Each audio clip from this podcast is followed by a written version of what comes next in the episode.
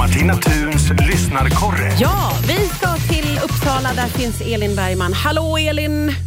Hej Martina! Hej, kul att ha dig med igen. Idag ska vi få prata om hur mode och trender har en tendens att poppa upp igen. Ja, och lite grann hur vi reflekterar och vad vi känner inför det. Vad har du tänkt kring det här, Elin? Ja, men jag var på stan med en kollega sådär, lite efter jobbet häromveckan. Och hennes ständiga kommentar i varenda skylt så gick lite såhär, åh nej.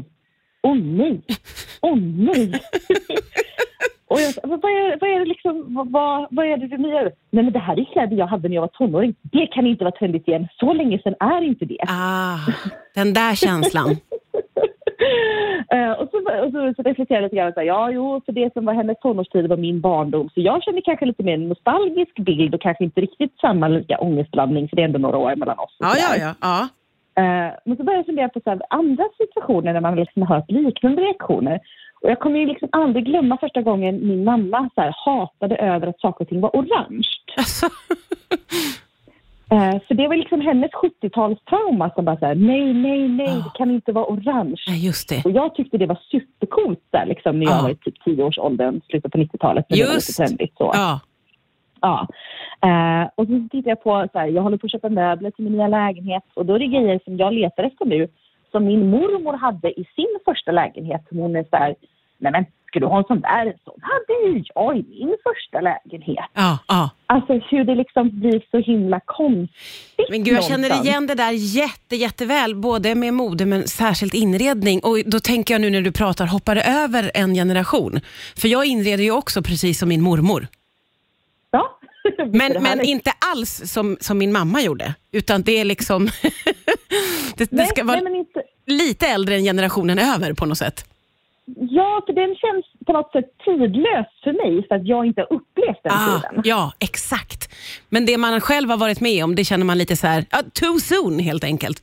Ja, men verkligen. Så jag tror att det är därför modet som har lite kortare cykler gör lite ont.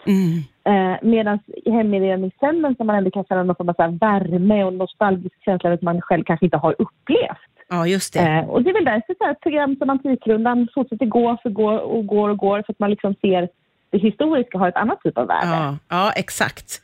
Precis. Och just den där känslan som din kollega hade, att när det man hade på sig när man var ung dyker upp igen, då är det en sån åldersmarkör, för man tänker, det här var för snabbt på, fast det kanske inte var det.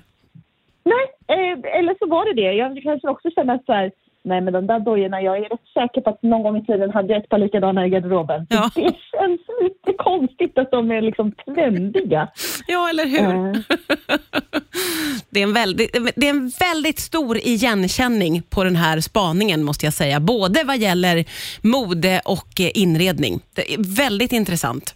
Och vad säger du om en själv, Martina? Har man liksom, har man för dålig distans till sin egen tonårstid, eller har man för stor distans till sina generationerna över? Eller vart blir bristen liksom? Ja. För någonting är det som gör att vi triggas så himla olika. Ja, men verkligen.